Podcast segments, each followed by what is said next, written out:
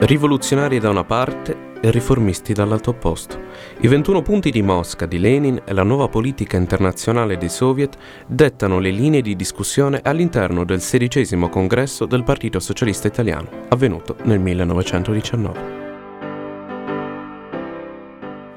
La rivoluzione d'ottobre, avvenuta quattro anni prima nello sfondo di Pietrogrado, aveva dato un forte segnale di cambiamento e la speranza più concreta di realizzare la dittatura del proletariato ed espanderla su scala globale.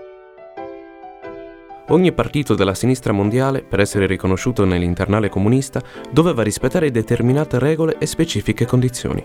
Proprio quest'ultime sono alla base del lungo travaglio nella sinistra italiana.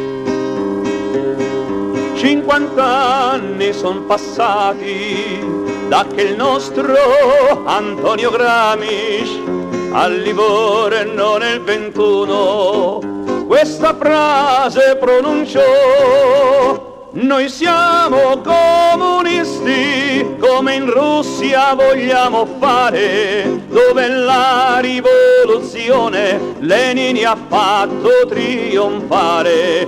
E il 21 di gennaio contro la linea riformista a San Marco di Livorno nasce il partito comunista. Una grande immagine di Marx torreggia all'interno del teatro Goldoni a Livorno ed uno striscione recita Proletari di tutto il mondo, unitevi. La sala gremita e nel palco la messa in scena dei più aspri dibattiti tra le correnti e i propri leader rappresentanti. Questo è lo scenario del sedicesimo congresso del Partito Socialista Italiano. Dal 15 gennaio per un'intera settimana si discutono i 21 punti di Mosca, la guida imprescindibile per il futuro della sinistra mondiale. L'aria tesa nel teatro evidenzia come la corrente massimalista del partito sia la più rumorosa e discussa e spingeva con forte insistenza verso l'adesione all'internale comunista. Avvengono le prime spaccature. Nel Teatro San Marco di Livorno, ora distrutto, nel 1921 nacque il Partito Comunista, che ebbe come fondatori Togliatti e Gramsci. Ecco i libri che Gramsci leggeva in carcere, disposti attorno alla sua maschera.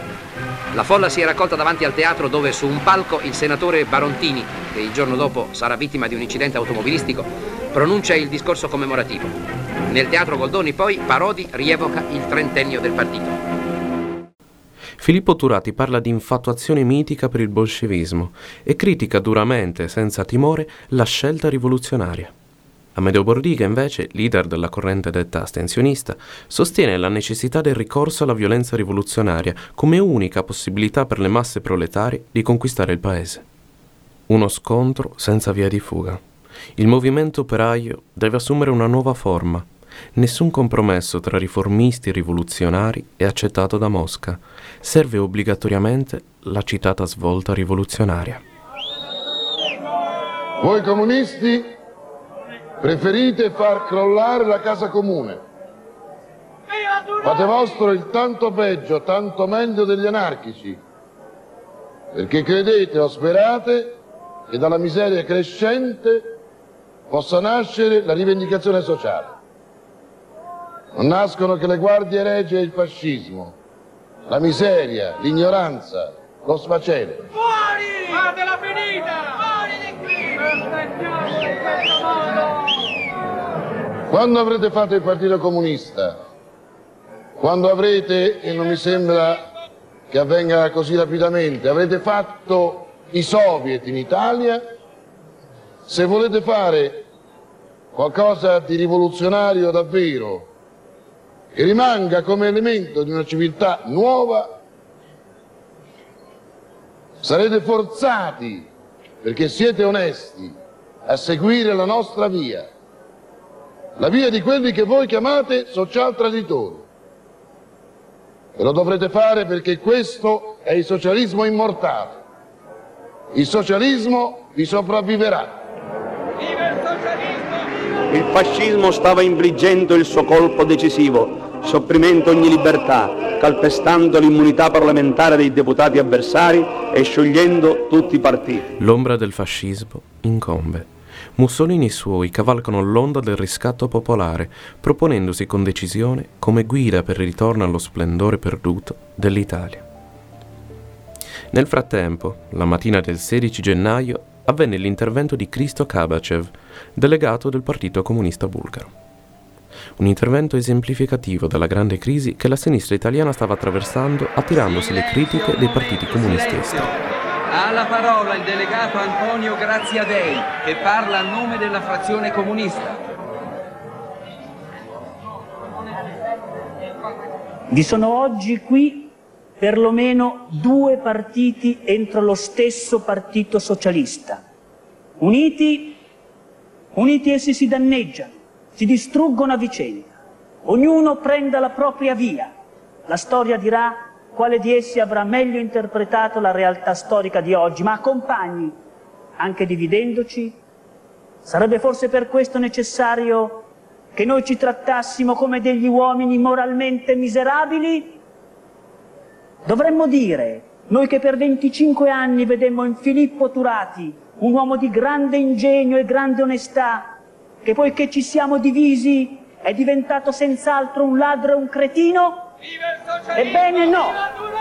Kabachev evidenzia con durezza la disastrosa condizione socio-economica italiana e ribadisce come l'unica via per scongiurare l'incombente declino sia l'estromissione dai partiti di qualunque figura riformista ritenuta come ostacolo al necessario cambiamento. Il delegato bulgaro, inoltre, fu particolarmente severo con il partito, accusandolo di non aver adempiuto al proprio dovere L'Italia era rimasta indietro rispetto agli altri paesi europei ed era giunto il momento di prenderne atto e agire. Il congresso del Partito Socialista Italiano aveva votato sulle condizioni di adesione all'internazionale. La corrente riformista non è stata bandita. Un quarto dei votanti vota a sfavore contro l'espulsione.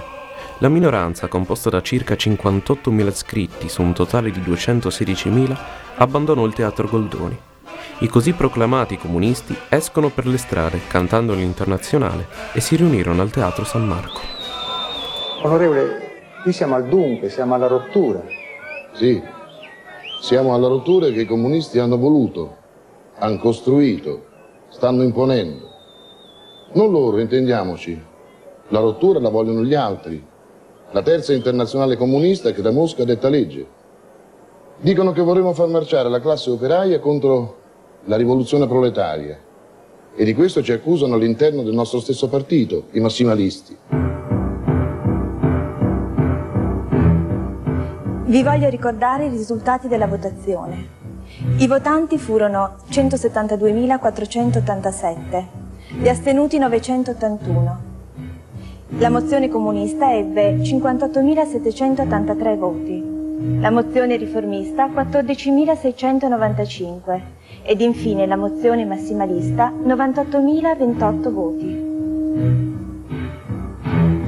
Dopo le votazioni, i delegati comunisti se ne vanno al Teatro San Marco per il congresso costitutivo del nuovo partito, il Partito Comunista Italiano. Sei giorni dopo, a Firenze, venne sancita una nuova denominazione per la staccata organizzazione dei giovani socialisti italiani, confluendo nella definizione di Federazione Giovanile Comunista Italiana. Amedeo Bordiga era capo della corrente astensionista che guidò per primo il partito appena creatosi.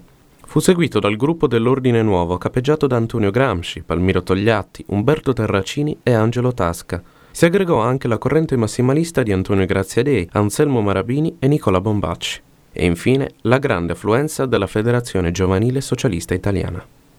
Le basi del Partito Comunista sono fondate su ideali forti e vicini a Mosca, alla dittatura del proletariato e alla rivoluzione, contro la negligenza del socialismo nei confronti del popolo e come fronte comune per tutti gli intellettuali e liberi pensatori. Ma il partito non avrà vita facile poiché Mussolini riuscirà a ottenere dal re la carica di presidente del Consiglio, con una maggioranza schiacciante per quanto ottenuta con violenza e propaganda estrema. Il fascismo si attiverà con terrificante impegno a limitare ogni forma di divergenza politica e di parola. Il Partito Comunista quindi attraverserà un periodo sanguinario di esilio e di resistenza.